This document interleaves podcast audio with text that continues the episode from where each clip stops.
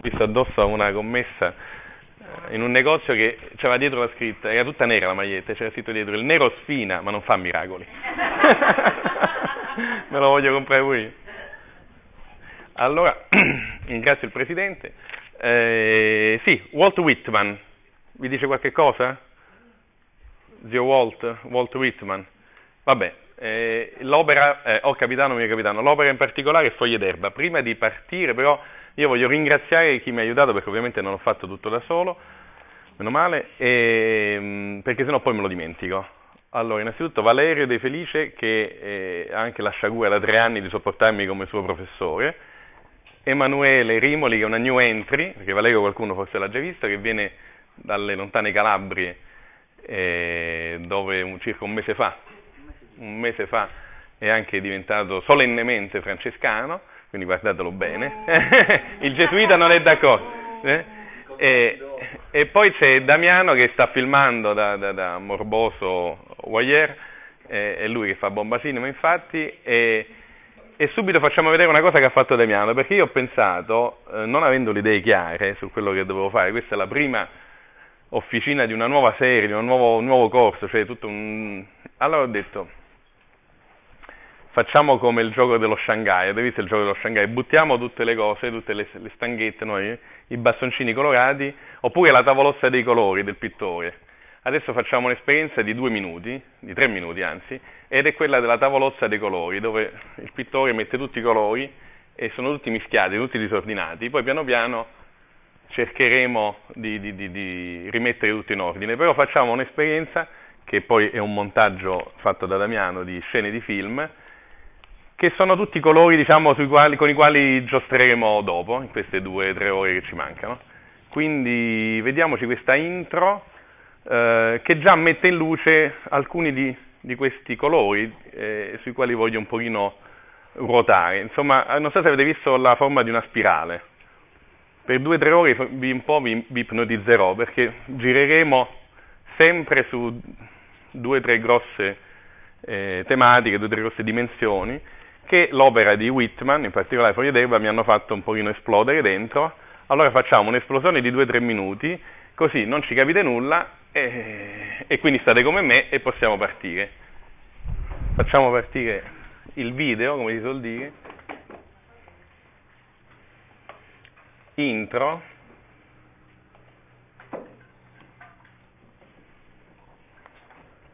Quello sono io, eh? E le mie mogli.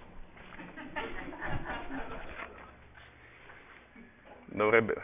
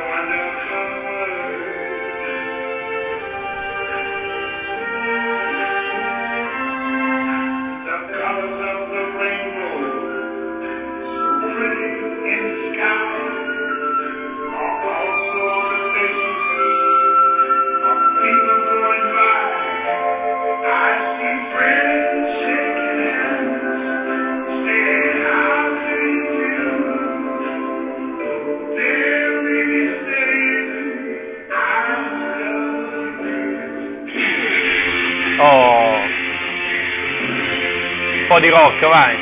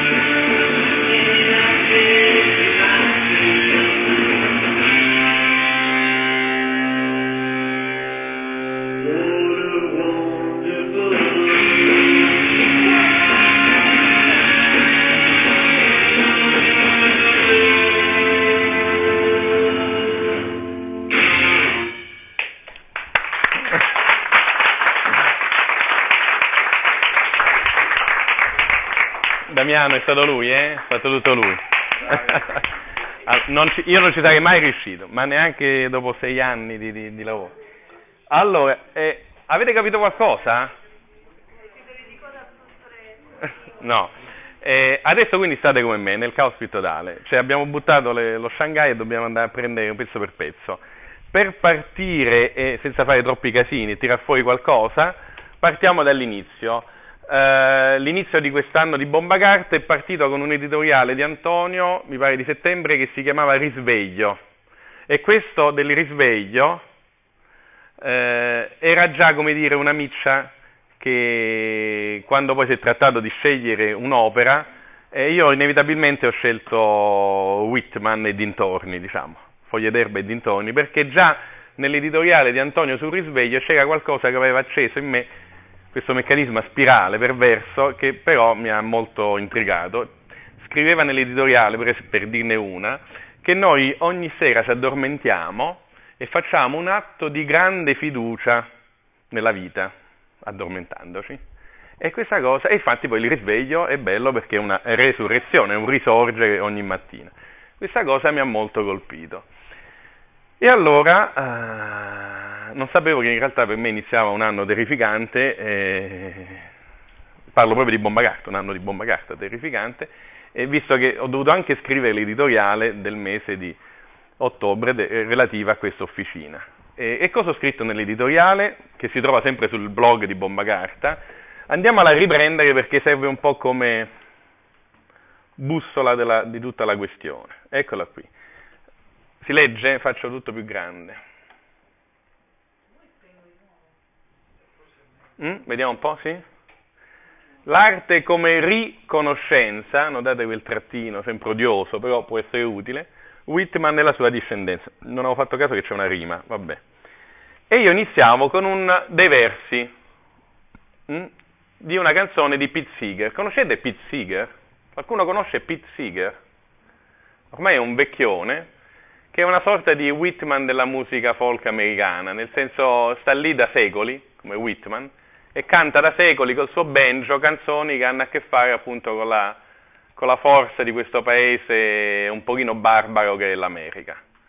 E, e, questa è una canzone che è inutile che ci leggiamo, no? È inutile che ci leggiamo il, il verso. Sentiamolo un po', eh?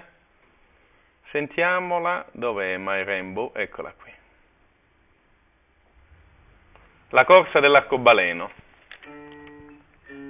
Ah no, ma c'è anche il testo, eh? One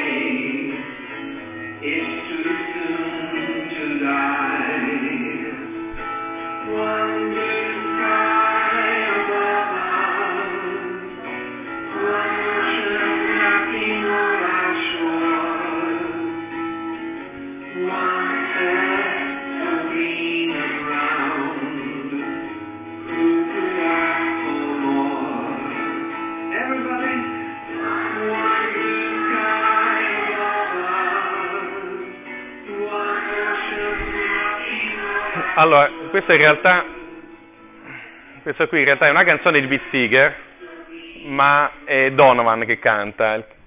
E ho messo in neretto le prime quattro linee perché è quello che mi ha colpito, e perché è uno dei, insomma, dei, dei, punti caldi di questa vicenda, cioè eh, un cielo blu, il cielo blu è uno di quei punti della spirale che noi incroceremo 700 volte oggi, eh? il cielo blu sopra di noi l'oceano che arriva alle nostre, che tocca le nostre spiagge, poi questa terra così tutto intorno verde, e chi potrebbe chiedere di più, insomma, ecco.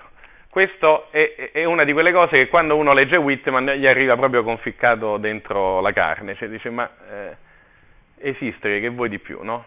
Eh, la gioia dell'esistenza. Eh, la canzone, ripeto, è di Pete Seeger e Pete Seeger è uno appunto che canta un po' sempre queste cose e adesso ci risentiamo con la sua voce vera, non quella un po' eh, dolce di Donovan, quest'altra canzone che mi ha colpito pure, ve la beccate. Mm? Ovviamente potete fare domande tranne quelle di poter cambiare il programma perché lo decido io. Eh, però, eh, però, domande dicono ma perché hai scelto questa? Provate pure a fare questa domanda. Sì, non so. Eh. Questa la possiamo cantare tutti insieme.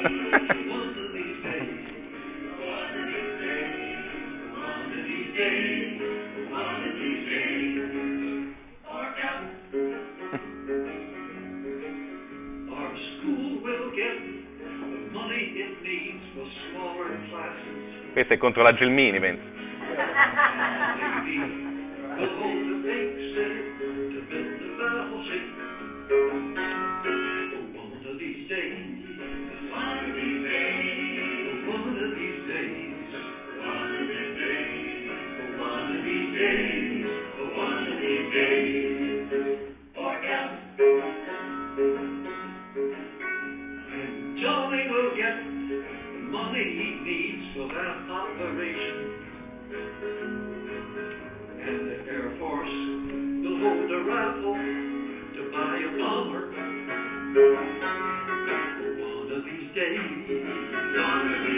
Ormai la possiamo cantare questa.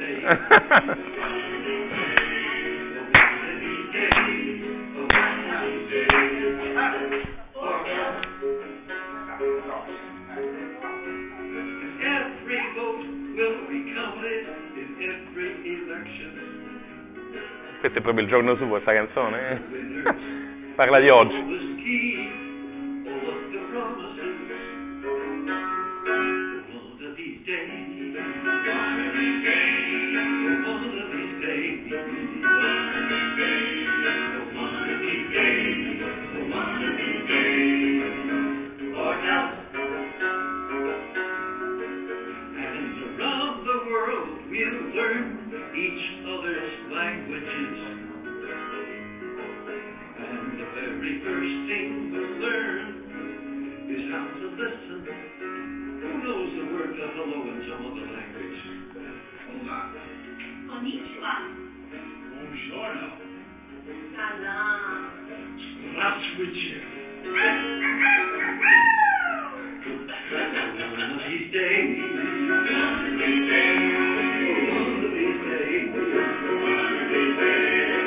Ecco la spirale. Ecco la spirale. Eh? Allora, qui mi interessava, vedete che ho messo in neretto, buongiorno, cioè mi piace questa idea del buongiorno. Eh? Voi dite buongiorno? Eh? In classe quando entro io buongiorno non me lo dice nessuno. Anche perché loro li becco alla sesta ora, all'una e un quarto, che buongiorno. Sono sfatti dopo due ore di greco e di latino e quindi buon appetito, sì, buon sonno proprio. Eh, ma noi diciamo buongiorno. Questo del tema del buongiorno, cioè del risveglio, eh, infatti lì dicono il buongiorno in tutte le lingue, poi c'è anche un gallo che, che non so, è la lingua animale, insomma. Eh, e un te- un'altra cosa che ritornerà, ritornerà in questa spirale un po' impazzita che è quello che sto cercando di farvi capire. Adesso ci approssimiamo sempre di più a Whitman. Eh? Vediamo un pochino cosa dicevo nell'editoriale, nell'editoriale perché eh, ci ho faticato per scriverlo, quindi ve l'ho beccato.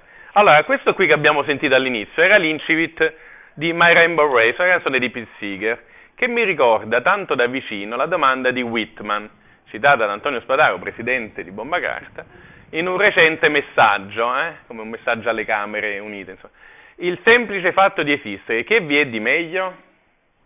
Sempre in quell'anno il poeta argentino Borges ha tradotto con ammirazione e passione, un grande amante di Whitman Borges, la raccolta Foglie d'erba, precisando nel prologo, tra l'altro, che innumerevoli sono coloro che hanno imitato, con esito diverso, l'intonazione di Whitman. Sandburg, Lee Masters, Majakowski, Neruda, Puntini Puntini. Conoscete questi, questa sfilza di poeti?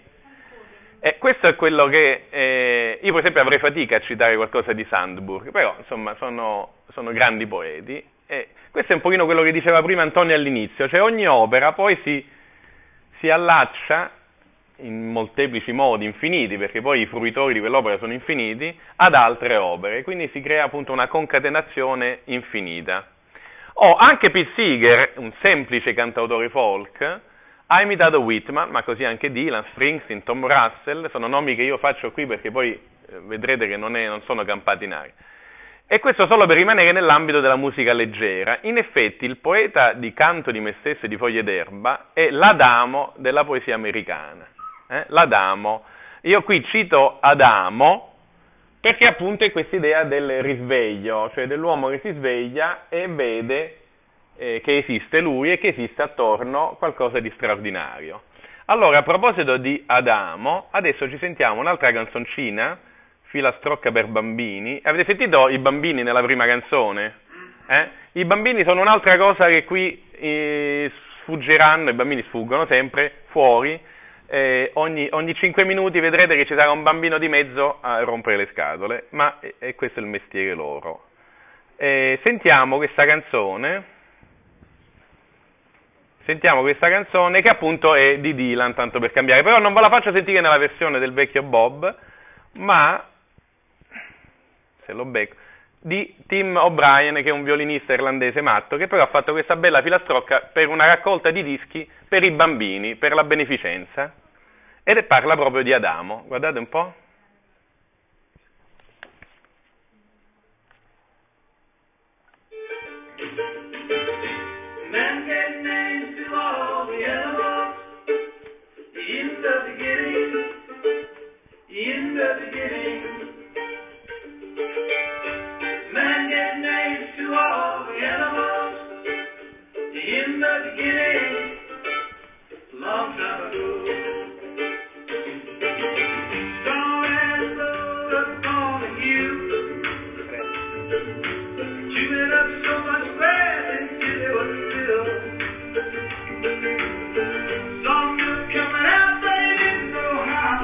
Faccio il karaoke?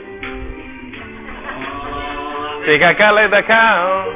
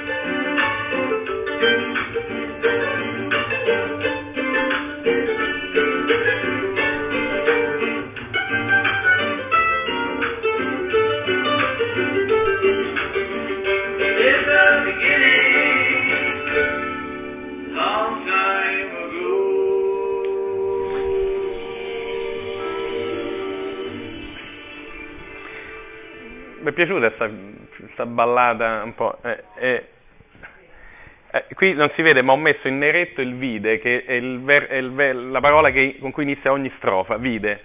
Eh, perché secondo me questo è importante. Qui sono importanti secondo me due cose. In the beginning, cioè all'inizio, al principio, e vide. Cioè all'inizio noi vediamo, eh, l'uomo vede, all'inizio vede e viene colpito da quello che vede.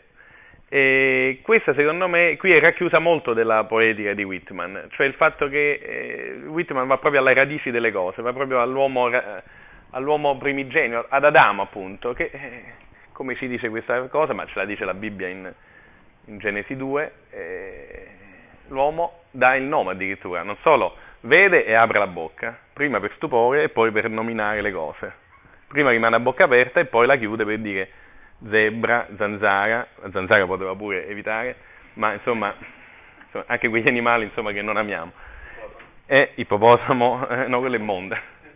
E, oh, questo, tutto questo giro che abbiamo fatto un po' per entrare dentro uh, Whitman, quindi in realtà ho un po' rovesciato, dovevo partire, però va bene anche eh, così una um, graduale approssimazione a Whitman. Vediamo un po' un assaggio di due o tre poesie di Whitman brevi, due o tre brani, appunto tratti da uh, Foglie d'erba. Vediamo un po' se riesco a, a beccarlo. Whitman. Questa ce la godiamo nella traduzione che ha fatto proprio Antonio Spadaro. Eh, non so se, ecco sì. Antonio Spadaro ha tradotto, quindi vediamo soltanto l'italiano. Eh sì, anzi devo dire una cosa, mi dispiace che molte di quelle canzoni, come avete visto, non le ho tradotte, alcune sì, ma non tutto è stato tradotto, ma eh, motivi di tempo non, mi hanno impedito di... Allora, vediamo un pochino. Odo l'America cantare. Leggiamo un pochino, va? Odo l'America cantare, odo i suoi inni variati, quelli dei meccanici, ciascuno canta il suo, quando è felice e forte. Il falegname canta il suo, mentre misura la sua asse o la sua trave. Il muratore canta il suo, mentre si prepara al lavoro o lo smette.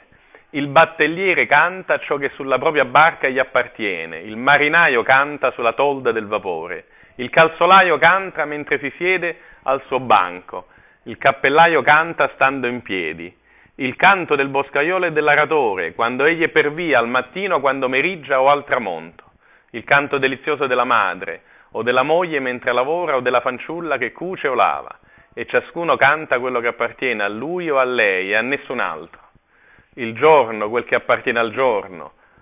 A notte poi la compagnia dei giovani robusti, amichevolmente, canta a squarciagola i suoi canti gagliardi e melodiosi. E questo è un primo assaggio. Eh, che effetto vi fa? Avete mai sentito una poesia così? Qualcuno vuole dire qualche cosa? odo l'America cantare. Qui appunto non è tanto un vedere, anche se è una serie di immagini, no? di visioni, che però parte da qui dal, dall'ascolto, dall'udito. Vi piace, non vi piace? Ecco, odo l'America sbadigliare. Eh? Ah, la cosa che, poi, e questa è un'altra cosa che girerà, vai Antonio. La cosa che eh. mi colpiva è di questa, eh, perché alla fine è come, cioè normalmente quando uno canta, dice io canto, mm. e quindi canta, dice neanche io canto, canta sé. La cosa bella di, questa, di, questa, di questo brano di Podereva è che lui vede gli altri quindi canta il canto degli altri, cioè canta un ascolto. E questo non è comune, eh? so se, se, se, cioè quando tu canti senti di cantare le cose che tu hai nel cuore. Oh che bella questa giornata, oh come sono felice. Ecco. No, qui Whitman non fa questo, lui vede che gli altri cantano ed è, e lui canta il canto degli altri, quindi è come se vedesse questo coro universale che mm-hmm. esprime non un tormento dell'anima addormentata e angosciata, ma un, un, dire, un, un, impulso vitale che si esprime in questo modo. Non è che poi il boscaiolo, cioè sì, tutti possono cantare realmente, ma qui secondo me è qualcosa di più profondo, cioè è, un canto che era la stessa vita. Avete visto qui, ecco, questa è una cosa fondamentale, poi la, troveremo questa forma da qui in poi in tutta l'officina, ma l'abbiamo già trovata in fondo, anche quella canzone di Dylan. Questo è un elenco, no? Vedete, questo qui è la semplice elencazione, la lista delle cose che lui vede. Eh, per Whitman si può chiamare appunto di poesia catalogo, lui fa il catalogo di, di, dell'esistente, qui del cantante, di ciò che canta, e se la canta e se, se, la canta e se la suona. Questa poesia catalogo, no? Sì?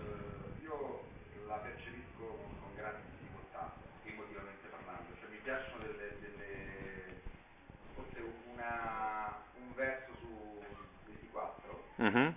E io la trovo, eh. l'ultimo ovviamente, e la trovo costruita su sicuramente un'intuizione molto interessante, però assolutamente intuitiva, cioè ah, certo. e cantano, e muratore, ah, certo. e falegname, e Mica Cardi, e là, e quest'altro, e Maura che girava, e che palle, no? sì, questa della ripetizione è fondamentale. Questa della ripetizione è fondamentale e infatti e infatti eh, avviso subito Domenico che ripeteremo continuamente eh, sempre le stesse cose da qui a altre due ore. Quindi, eh. Sì.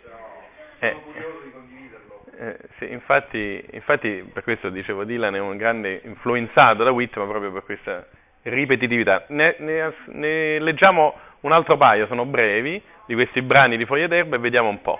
Trovo che è brutto quello che è ripetitivo. Eh, infatti. Ecco. Sono tutte una ripetizione. Il canto è ripetizione, no? Guardalo meglio, non l'hai guardato abbastanza. Questo è interessante, questo è interessante. Dice Anna Maria, dice i salmi che sono molto no? basati sulla ripetizione, in fondo ci dicono anche qualche cosa, guardalo meglio, non l'hai guardato abbastanza. Eh? Ci, ci aiutano a concentrare, a intensificare lo sguardo su qualcosa che magari invece sfugge allo sguardo, forse perché è talmente vicino, talmente quotidiano. Senti, la ripetizione, io amo la ripetizione della scrittura perché non soltanto approfondisce, ma un sentimento in genere non è una cosa che sfugge subito, permane. Quindi come nelle canzoni il ritornello no? Mm-hmm, il ritornello, mi piace questa parola. Eh? cioè che ritorna, cioè per me la ripetizione, in quel caso qui è un ritorno. Sì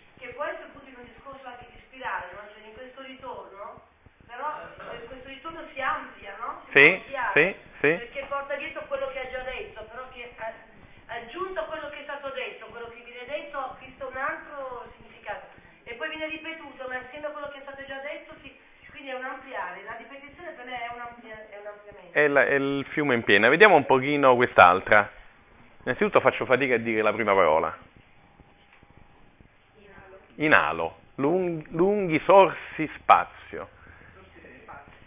Il traduttore è lui, eh? Ah, ah, allora, questa eh, è una traduzione che poi uscirà, credo, a gennaio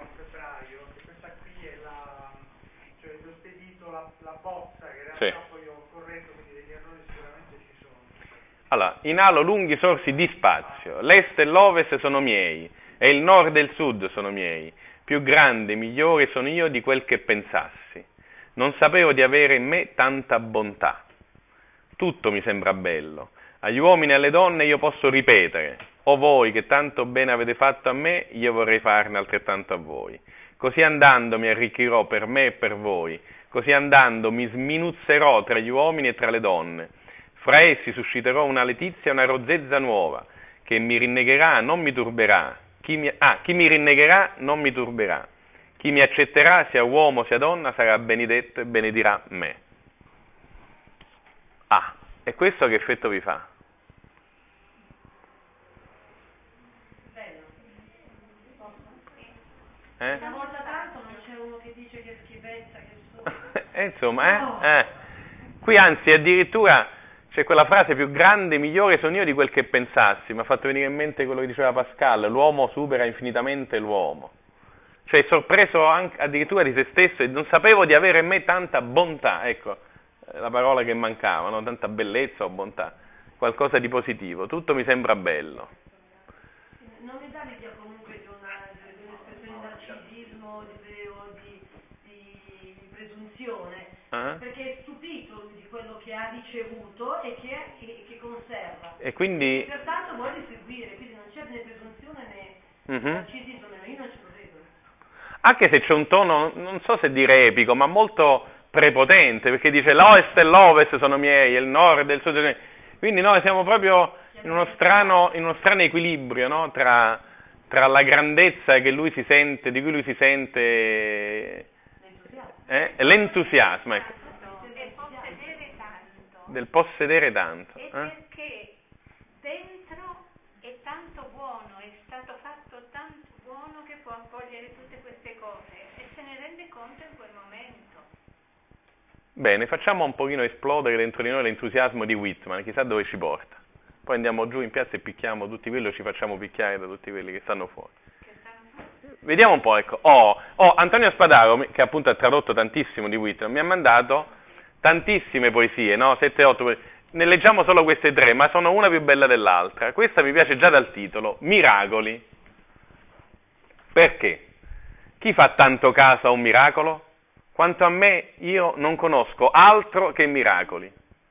Che io passeggi per le vie di Manhattan, o che spinga il mio sguardo al di sopra dei tetti verso il cielo, o che guazzi a piedi nudi lungo la sponda, proprio sul bordo dell'acqua, o che stia sotto gli alberi nei boschi, o che parli durante il giorno con chi amo, o che dorma di notte con chi amo, o che siede a tavola a pranzare con altri, o che guardi estranei che viaggiano stando seduti di fronte a me, o che guarda le api, che guardi le api affaccendate attorno all'arnia in un pomeriggio estivo, o gli animali che brucano per i campi, o gli uccelli, o il meraviglioso gioco degli insetti per aria, o il meraviglioso spettacolo del tramonto, o degli astri splendenti, silenziosi e lucenti, o la squisita, delicata curva della luna nuova in primavera.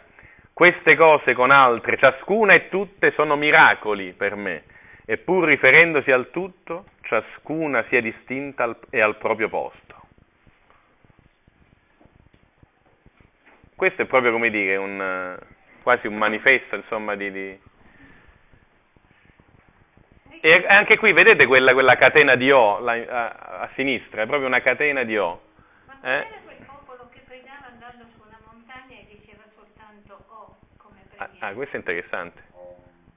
non lo so. Questo non lo so. È interessante questa cosa. C'era quella canzone I bambini fanno O. Però lasciamo perdere i bambini un attimino. Tanto, tanto ritorna, tanto che spuntano fuori. E andiamo un pochino avanti. Perché a me tutta questa poesia di Whitman mi ha fatto venire in mente appunto un'altra poesia. Eh? Vai. Ecco, cosa mi ha fatto venire in mente Whitman? Eccolo qua. Vai, Stas, che volevi? No, c'è una cosa molto interessante, cioè che lui esalta la- il proprio stupore, il proprio entusiasmo ed esalta l'individualità di, di coloro che Sì, vede. no? ciascuna, sì. E si sente una Tutte grande- ciascuna, sì. si sente una grande area di libertà, che è una cosa molto eh, importante e contrapposta rispetto per esempio a Majakovsky che viene citato da Borges. Sì. Eh, Majakovsky era questo poeta comunista che faceva anche lui il catalogo Sì, di tutti i lavoratori del- in Russia, dove però non erano liberi ognuno di esprimere ciascuno la propria individualità, ma ognuno puntava alla costruzione di quest'unico edificio, di quest'unica opera d'arte mhm, che era la nuova società. mhm, Allora penso per esempio alla nostra letteratura, alla, alla nostra letteratura dal dopoguerra in poi, dove chi cantava diversamente, eh, penso a, a Tomasi di Lampedusa, eccetera, e quindi non era come gli altri che puntava a costruire eh, una cultura condivisa, veniva Un pochino emarginato. beh, immaginato, quindi lui è veramente agli antipodi di una, di una- Sì. di una cultura che abbiamo respirato anche nelle antologie scolastiche. Sì, qui siamo in effetti in uno di quei crocevia del Novecento abbastanza urticanti, sì. Eh. Ehm, tra l'altro sto pensando che Whitman è poi anche, anche un grande poeta della democrazia, no? Del- dell'America, del popolo, insomma, è un, è un personaggio veramente... eh, io spero che alla fine della, della fiera, alla fine della giornata oggi abbiate un po' di curiosità verso questo grande poeta, eh, che è veramente una sorta un po' di Adamo di tutta una, una discendenza enorme, non solo letteraria, eh, appunto anche musicale. eh. Adesso però io voglio andare non dopo Whitman ma prima, e prima ci ho trovato, qualche secolo prima, ci ho trovato Francesco d'Assisi, San Francesco. E mi sembra che sia abbastanza facile questo accostamento, cioè il San Francesco eh, del Cantico delle Creature. Eh, poi magari Emanuele ci dice qualche cosa, essendo appunto francescano, quindi non voglio rubargli il mestiere. Ehm, però leggiamoci un attimino qualche cosa, ma tanto lo conoscete, no? L'abbiamo cantato in parrocchia, l'abbiamo storpiato, l'abbiamo... o no? Conoscete questo? Che poi è all'origine della poesia italiana. Anche nelle scuole più, più sconquassate, più scassate, quando si studia l'inizio della letteratura e della poesia italiana andiamo ad Assisi.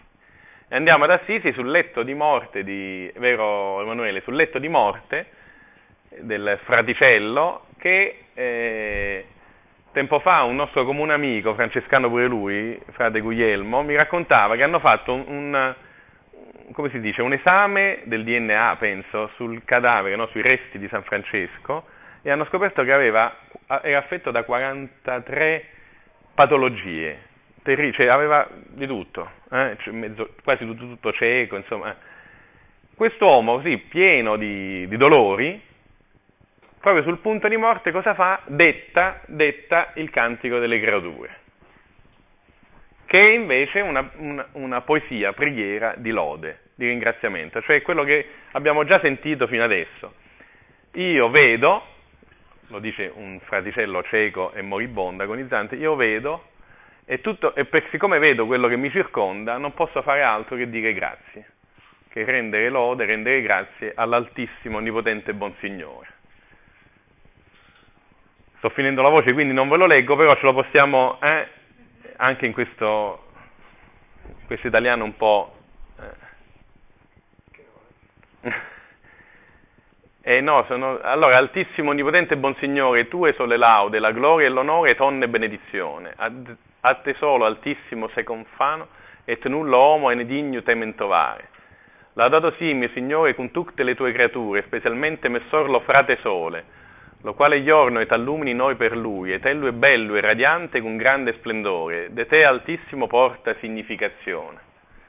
Laudato sì, mio Signore, per sora luna e le stelle, in cielo l'hai formate, e clarite e te preziose e te belle. Laudato sì, mio Signore, per frate vento, et per aere nubilo et sereno et onne tempo, per lo quale alle tue creature dai sostentamento.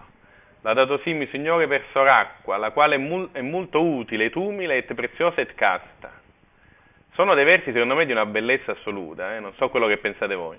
Laudato sì, mio Signore, per frate focu, per lo quale n'allumini la notte, ed ello è bello, et giocundo, et robustoso, et forte.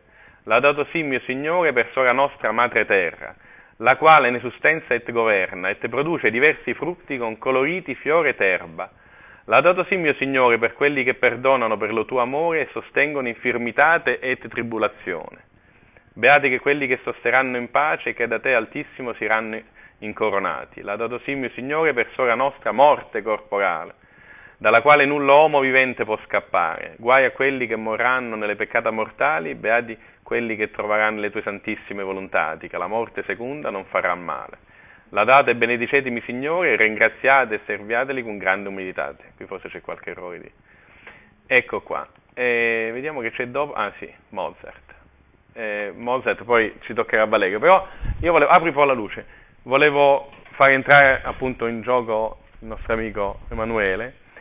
Eh, posso dire una cosa senza che ti offendi? A me San Francesco mi è un po' antipatico cioè, non lui, no?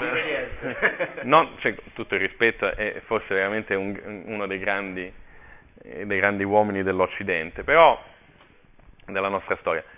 Però, eh, come dire, il, il, mito un po' che lo circonda è un certo idea di San Francesco molto così ecologista, pacifista, un po' new age, insomma, panteista, insomma, che non è lui, ovviamente, quindi esattamente, diciamo così, siccome mi è simpatico San Francesco, mi sta antipatico l'immagine che... Eh, no, no, mi sta, mi sta, ma eh, so che tu sei d'accordo con me. Eh. Allora, un, um, vi faccio vedere un'immagine, un'immagine, scusate un secondo, eh, vediamo un po'.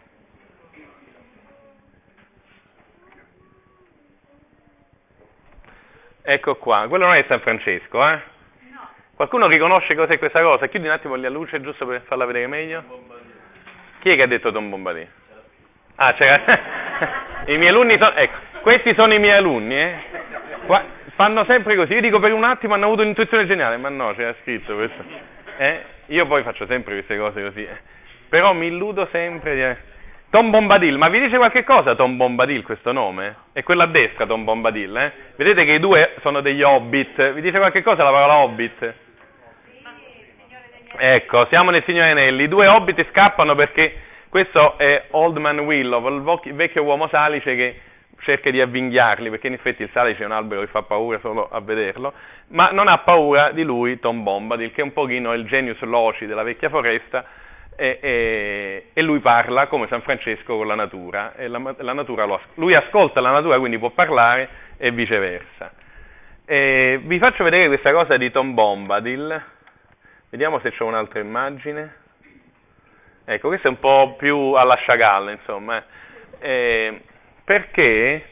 Perché uno che sa veramente bene qualcosa su San Francesco, e l'ho citato prima, è un nostro amico francescano che si chiama Guglielmo e ha scritto, frate Guglielmo, ha scritto un libro, luce, ha scritto un libro che si chiama Tra San Francesco e Tolkien, di cui adesso vi faccio leggere una mezza paginetta, se potete distribuire. Qui ci sono due poesie, ma le vediamo dopo. Invece adesso leggiamoci questa, è una mezza paginetta. Mi aiuti? Dante, distribui. Non so se, oggi siamo veramente tanti, quindi non so se riusciamo, Tissi, mi dai una mano a distribuire?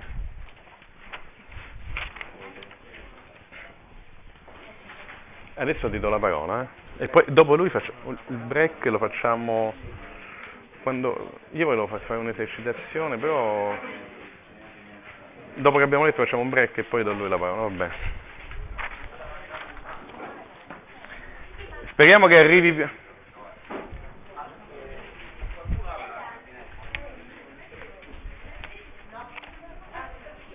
Fa caldo, forse sapere, non lo so.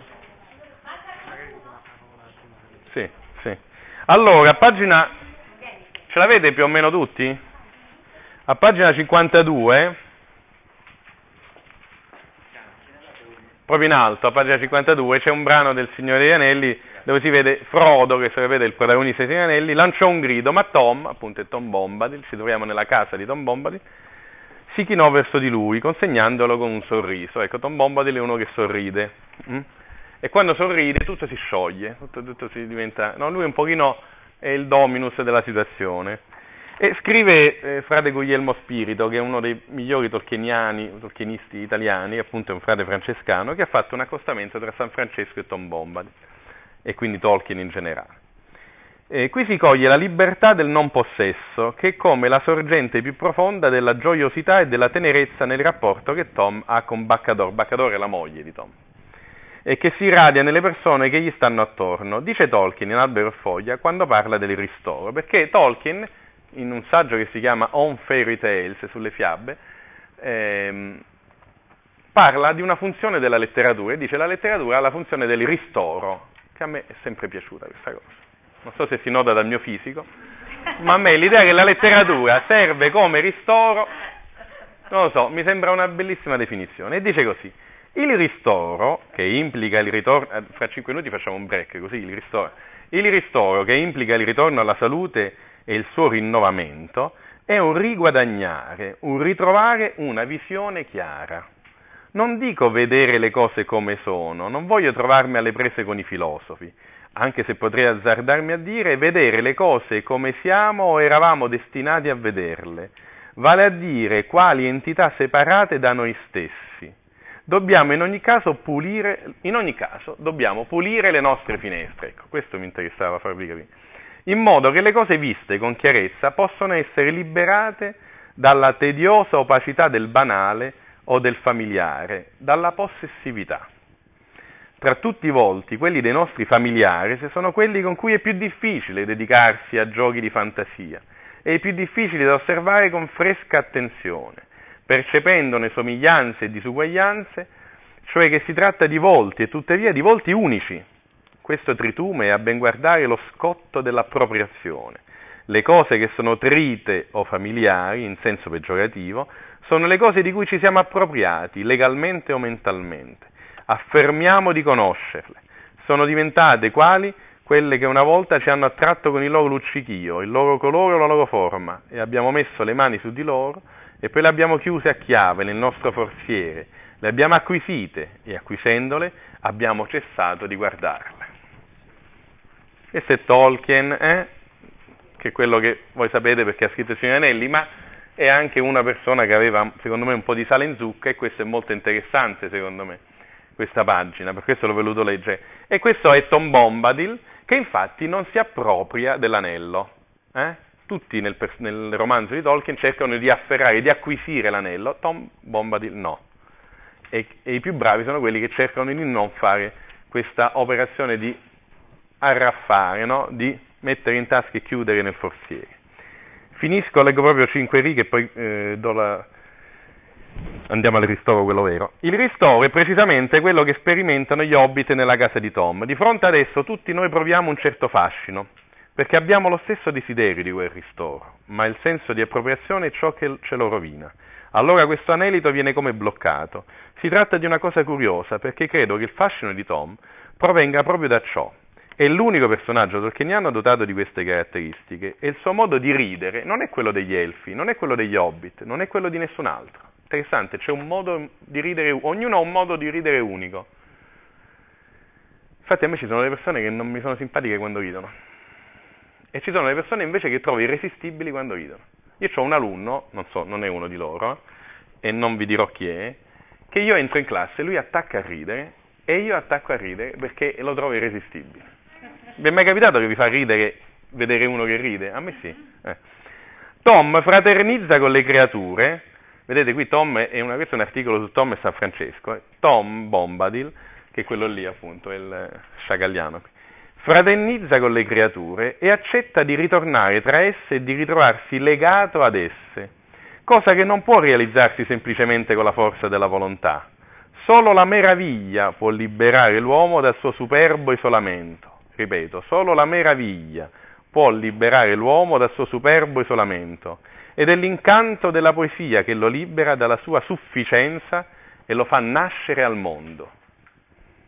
Questa è una riga che ogni concetto è ponderoso e quindi io do un attimo la parola ad Antonio Spadaro che forse voleva dire qualcosa, si prepari in pedana come si faceva alle Olimpiadi, si prepari in pedana Emanuele che ci dirà qualche cosa sempre di letteratura, però con l'occhio francescano.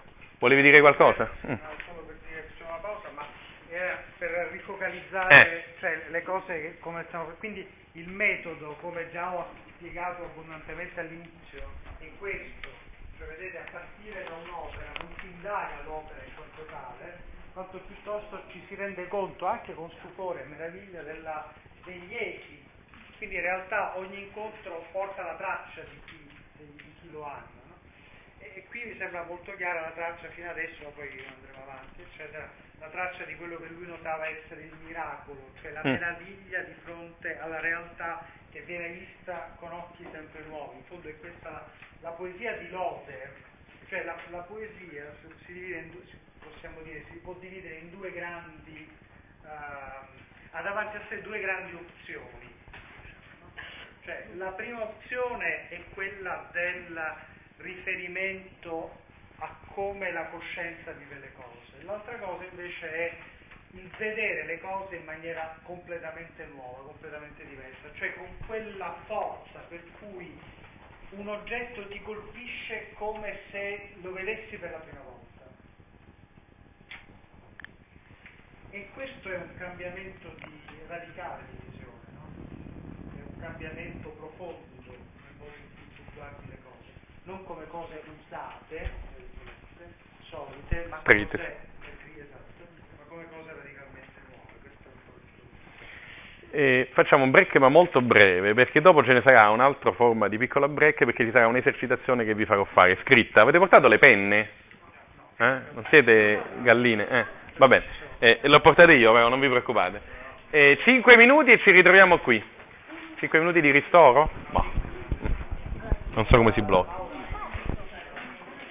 Come stai? E lui, è- e lui è Antonio Spadani, mia alunna della Gregoriana. No, mi hai conosciuto via blog, perché mica sapevo. Dove-